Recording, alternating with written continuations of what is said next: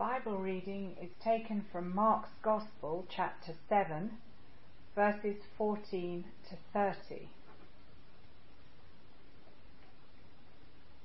Again, Jesus called the crowd to him and said, Listen to me, everyone, and understand this.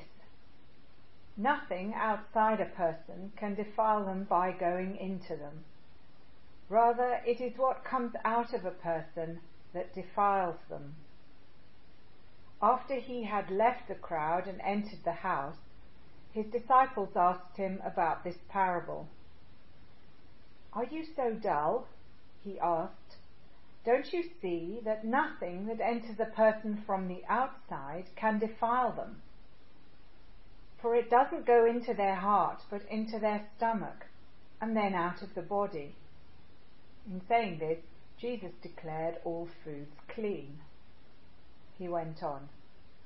What comes out of a person is what defiles them. For it is from within, out of a person's heart, that evil thoughts come. Sexual immorality, theft, murder, adultery, greed, malice, deceit, lewdness, envy, slander, arrogance, and folly. All these evils come from inside and defile a person. Jesus left that place and went to the vicinity of Tyre. He entered a house and did not want anyone to know it. Yet he could not keep his presence secret. In fact, as soon as she heard about him, a woman whose little daughter was possessed by an impure spirit came and fell at his feet. The woman was a Greek, born in Syrian Phoenicia. She begged Jesus to drive the demon out of her daughter. First, let the children eat all they want, he told her, for it is not right to take the children's bread and toss it to the dogs.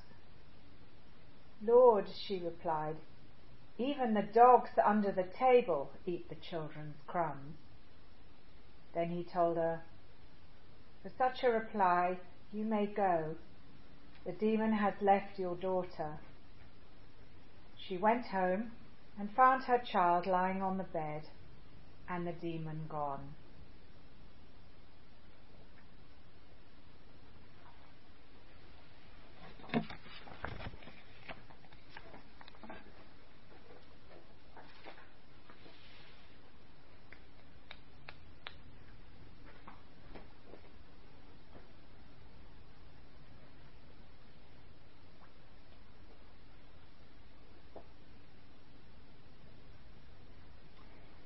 Good morning and welcome to Church at Home. My name is Simon Clegg and I'm the pastor of St Barnabas Bible Church here in Cape Town, South Africa.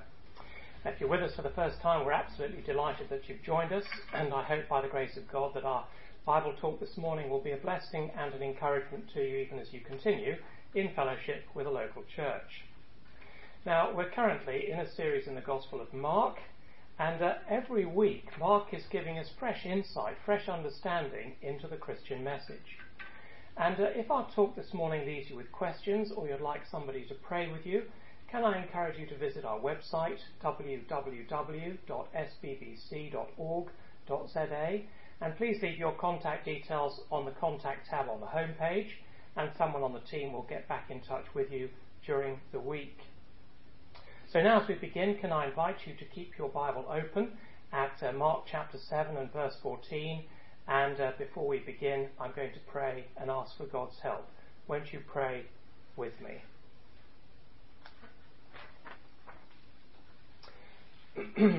Our gracious Heavenly Father, you have promised to be with your church, watching over us, protecting us, providing all that we need for life and godliness.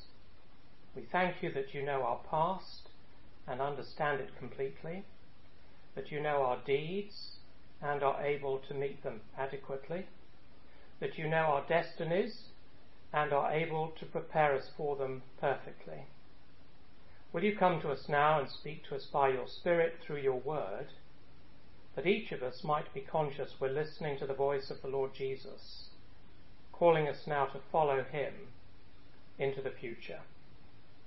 for it is in his name that we ask it. Amen. Well, what's wrong with the world? Um, in this most unusual year, it's a question that many people have been asking. Uh, is it perhaps inadequate healthcare? Uh, the virus has obviously exposed significant gaps in our ability to cope with a global pandemic. So, is inadequate healthcare the real problem in the world? Or is it poverty? Now, the World Bank says that after the virus, 800 million people worldwide are going to be living on less than $2 a day. So, is poverty the real problem? Or is it perhaps hunger? Uh, before COVID 19, I was staggered to discover that 8,000 children were dying from starvation every single day. And obviously, that number is expected to increase significantly by the end of the year. Now, these are extremely serious problems, of course they are, and we haven't really started. Uh, what about corruption, or racial discrimination, or gender based violence, or climate change? I mean, the list just goes on and on. But as serious as they are, these problems are really only symptoms of a far deeper problem. And uh, in our passage this morning, the Lord Jesus puts his finger on the real problem in the world. Mind you, it's not a message that the world wants to hear. Jesus, of course, isn't put off by that. He tells us what's wrong, and then in his own perfect time, he brings the solution. And I hope that when we're finished this morning, that you'll agree with me that this is a message the whole world needs to hear. But let's begin by looking at verse 14. Look at verse 14 with me, if you will, where you'll see that Jesus calls to the crowd. And then he tells them a parable that lasts for just one verse. Must be the shortest parable Jesus ever told. I wonder what you and I would have made, made of it had we been there and heard him say it. Because at first it sounds so very strange. But please stay with me here because what Jesus says is radical. If we don't get it, we'll never really understand the Christian message. Because in verse 15, Jesus says, Nothing outside a man can make him unclean by going into him. Rather, it is what comes out of a man that makes him unclean. In other words, Jesus is saying, don't worry about what goes into you, rather, worry about what comes out of you. And what he means is um, if anyone listening to me is serious about God and having fellowship with God, the danger is not rules. It's not rules about food or anything else for that matter. No, the danger is the sin of the human heart. Now, I guess rules, and particularly food rules, are not an issue for most of us. But as Jesus calls out to the crowd, you see, what he's saying is, what's wrong with the world? Well, the problem is inside you. It's not outside you. Now, I'm sure you can see this is revolutionary thinking. Because our world is wedded to the idea that people are basically good. We all like to say this, don't we? Uh, we're basically good. That person is fundamentally good. They're a good person. And uh, we want to say that the, the problems in the world are all of them out there somewhere. It's, it's those difficult people. It's, it's that political system. It's, it's that religion. Uh, it's, it's a lack of education. No, we need more police. These are the real problems, but I'm basically good. I'm okay. You're okay. All the bad things are out there. Now, here, what Jesus does is he turns all of that round and he says, if you want to know the real problem in the world, don't point away from yourself because I'm pointing at you. Notice Jesus is not pointing at himself. But the crowd and even the disciples in verses 17 and 18 haven't got the first idea what he's talking about, so he has to explain it. Now, in case you weren't with us last week, you need to know that the run up to this is that uh, some religious leaders have come from Jerusalem, they've been challenging Jesus, and insisting that their rule about ceremonial washing before eating is critical to a person being saved. You can't please God unless you do it, they say. Their message is that if you want to be right with God, you've got to keep the rules, you've got to observe the traditions. of course, when we hear that, we're tempted to say, well, you know, that's not our situation. Uh, I don't do that. And yet, I do want to remind us this morning that all of us, in some way, try and manage God with our own little rules and regulations. They may not be church traditions, but in our own way, we think that we can manage God and keep Him happy and deal with what's wrong on our own terms. So this strange behaviour is very close to home. And Jesus points out that the religious leaders are thinking like this because they've turned away from God's word and instead they've put their trust in human tradition. And because they've turned from scripture to human tradition, what they've done is they've turned from truth to a lie. They've turned from what is constructive and life giving to what is actually destructive and deadly. And uh, as we come to our passage this morning, uh, I want us to look at it under two headings, and I do hope these headings are going to help us to remember the big idea. So, our first heading this morning is the good news and the bad news. And uh, the second heading is the bad news and the good news. Now, if that sounds like I'm saying the same thing twice, I assure you I'm not, and you'll see that as we go along. So, firstly, then, the good news and the bad news. In verse 15, Jesus says, Food will not put you offside with God, and food rules will not put you offside with God. Now, notice what he's not saying. Uh, Jesus is not saying all food is good for you. Uh, Jesus knows, and we know, that some food is actually not good for us. You'll be able to think of your exa- own examples, but someone might say, for example, that Boerewors rolls are not really good for us. I couldn't possibly comment on that. But food isn't really the issue. Jesus is not trying to teach us that food will make or break our relationship with God. He's also not saying that everything that you and I take in will be fine. He's not saying that if you take in uh, lies or um, violent images or other destructive influences, that they'll do you no harm whatsoever. He's not saying that. He's saying that food and all the rules about eating food cannot endanger your fellowship with God. Now, this is interesting. Why does Jesus teach this when we know that the Old Testament had lots of rules about food? And the answer is because in the Old Testament, the, the food laws were God's instruction to his people whilst they were living in the land of Canaan. It was a way of demonstrating that his people were distinctively different from all the surrounding nations. Uh, the word the Old Testament uses to describe their distinctiveness is the word clean. Uh, in other words, God wanted them to behave in certain ways that would show visibly and outwardly that they were different, that they were His clean people living in the promised land. But today, of course, God's people are not all living in the promised land, and we're therefore no longer under the Old Testament food laws. Because, of course, those food laws had no power whatsoever to make a person really clean. No, in order for that to happen, we had to wait for the Lord Jesus to come. Because only Jesus can make a person inwardly and truly clean.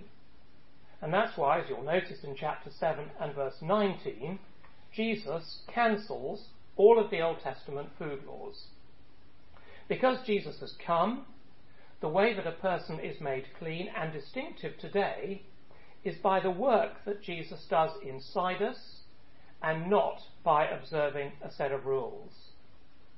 So the Old Testament laws about clean and unclean food were powerful signs for differentiating the people of God from everybody else at that time. But you see, they had no power to change the human heart. And you can see Jesus makes that clear, doesn't he, when he says, When it comes to fellowship with God, I want you to forget about food. And he might also have said, I want you to forget about rules and regulations and church traditions. Because these things will never make or break your fellowship with God. These things are purely external. But what will make or break your fellowship with God, says Jesus, is what's in your heart. And what will make your fellowship with God will be a new heart. So the good news, and I think it is good news, is that we don't need to concern ourselves any longer with all these rules and regulations about food or particular religious traditions because they're of no significance in making or breaking our fellowship with God. But the bad news in verses 20 and 21 is that the human heart, meaning my heart and your heart, is a factory of sin. It just goes on and on producing selfishness and sin. It's rather like a jungle uh, or a swamp where there are large numbers of dangerous creatures. And that's why Jesus says in chapter 7 and verse 20, what comes out of a man is what makes him unclean. It's from within. It's from a person's heart. And that's where evil thoughts and evil behaviour come from. And you'll notice Jesus goes on to give 12 examples sexual immorality, theft, murder, adultery, greed, malice, deceit, lewdness, envy, slander, arrogance, and folly. All these evils come from inside and make a person unclean. Now, What does Jesus actually mean when he talks about the heart? Well, I hope you know that he's not talking about the muscle in your body that pumps blood round. He's talking about the fallen nature we all have inside us. In other words, it's the part of us that thinks and plans and plots and decides and acts. It's actually what motivates us. And that's what Jesus means here when he talks about the heart. And Jesus does not mean that our heart or nature is as bad and as terrible as it could be. I'm sure there's no one listening this morning whose heart is as black as it could be. But I'm also sure that there's no one listening this morning, including me, whose heart is as pure as it should be. Everyone listening or watching this morning has been made in the image of God and God has given us particular faculties to enable us to think rightly. But, friends, what we have to understand is that no part of our mind, no part of our will, no part of our conscience is uncontaminated. It's all affected, it's all polluted, it's all poisoned, it's all defiled. The poison has gone everywhere. And of course, that is revolutionary thinking, isn't it? Because it reverses the idea that we're profoundly good and that all the problems of the world are outside there somewhere. And it helps us, of course, doesn't it, to see ourselves as we really are. It actually makes us into realists. And it also helps us to appreciate our Saviour. Now, the other revolutionary aspect of Jesus' teaching here is that you and I cannot clean ourselves up. You know, we can't get into our heart and somehow improve it. So if we say, this week I'm not going to tell a lie, and not even a white lie or a grey lie, I'm going to be ruthlessly honest all week. Or uh, I'm going to be completely selfless all week. Well, you and I know it, that is just not going to happen. Uh, the nature inside of us is just going to go on producing sinfulness. So we can't clean ourselves up. You can't clean yourself up, I can't clean myself up. And if we think we can improve ourselves, well, friends, we'll never really understand what Jesus is saying here. And actually, we'll never understand what Jesus was doing uh, when he came and died on the cross. Now, friends, can I ask you, surely this explains, doesn't it, the world that we're living in? When, for example, we watch the political world and we watch the people who put themselves forward for leadership in various countries, does it actually shock you that one of those candidates is discovered to be dishonest? Does it shock you that someone will be discovered to be basically offensive and aggressive? Does it really shock us that a politician would steal from the public purse and show no shame whatsoever and actually carry on doing it? Now, doesn't what Jesus say here explain the news that you and I read every day? And do we honestly think that with a little more education and a few extra policemen, that people are suddenly going to become law abiding and cooperative? No. You know perfectly well that more education is not going to make a person new. It's not going to change the human heart. It's not going to make a person unselfish. And in case you and I look at this list and think, well, none of this applies to me, well, is that really the case? Is there anyone listening this morning who can honestly say, well, I've had no evil thoughts, I'm not deceitful, I'm not envious, and I'm not arrogant? Now, to say nothing, of course, of the more blatant sins that Jesus mentions here, such as sexual immorality or murder. No, the truth, friends, is that our hearts are very murky indeed. And every now and again we realize just how murky they are. And that has two positive effects. Because as I said a moment ago, it makes us realistic about ourselves and it makes us extremely appreciative of the Lord Jesus, our Saviour. So we have to take this teaching extremely seriously. It's not here to make us negative or pessimistic or gloomy or depressed. It's to make us realistic, informed, and liberated. Now, one of the uh, really important applications arising from this is for parents dealing with their children. So uh, Bishop J.C. Ryle, I think, puts it extremely well. He says this, quote, We ought to remember this in the training and education of children. In all our management, we must never forget that the seeds of all mischief and wickedness are in their hearts. It's not enough to keep boys and girls at home and shut out every outward temptation. They carry within them a heart ready for any sin, and until that heart is changed, they are not safe, whatever we do.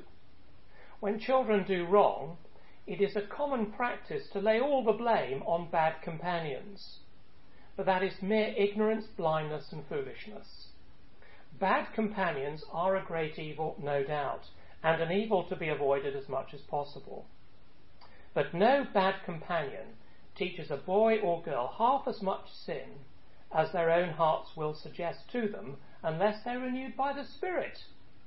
The beginning of all wickedness is within. If parents were half as diligent in praying for their children's conversion as they are in keeping them from bad company, their children would turn out far better than they do.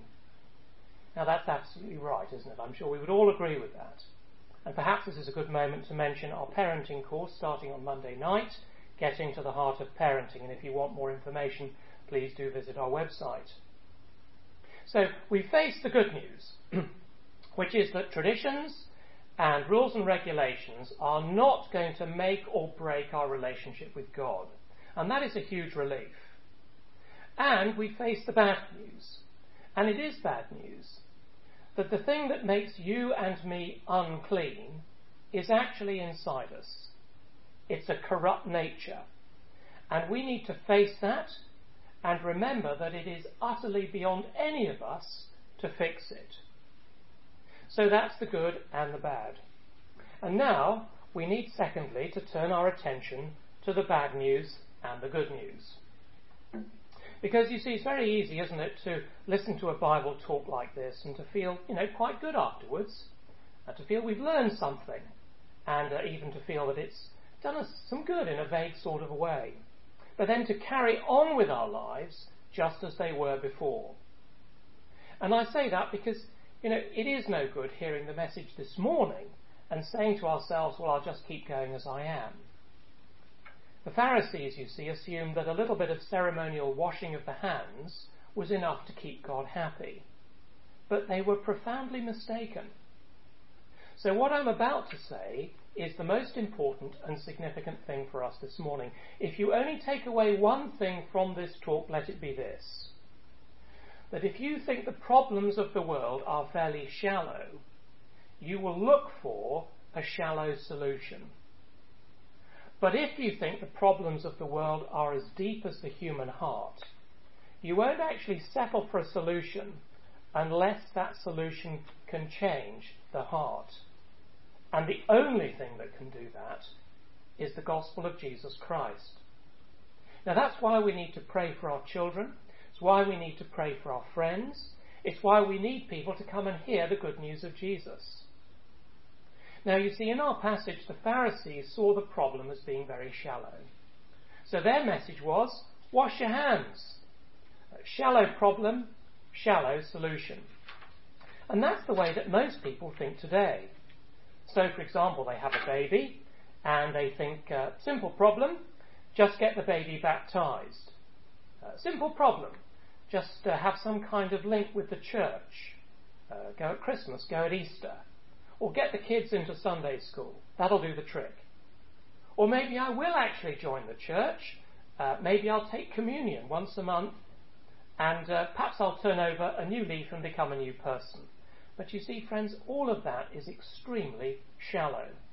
Because the problem is the corruption of our nature. And the only person who can solve it, solve that problem is the Lord Jesus. And the way that he does that is by coming and dying to pay for that long list of sins we've just looked at, and then actually giving us new life by the Holy Spirit in the heart. So that when we actually become Christians, what happens is we find ourselves with two natures. There's an old nature, and there's also a new nature.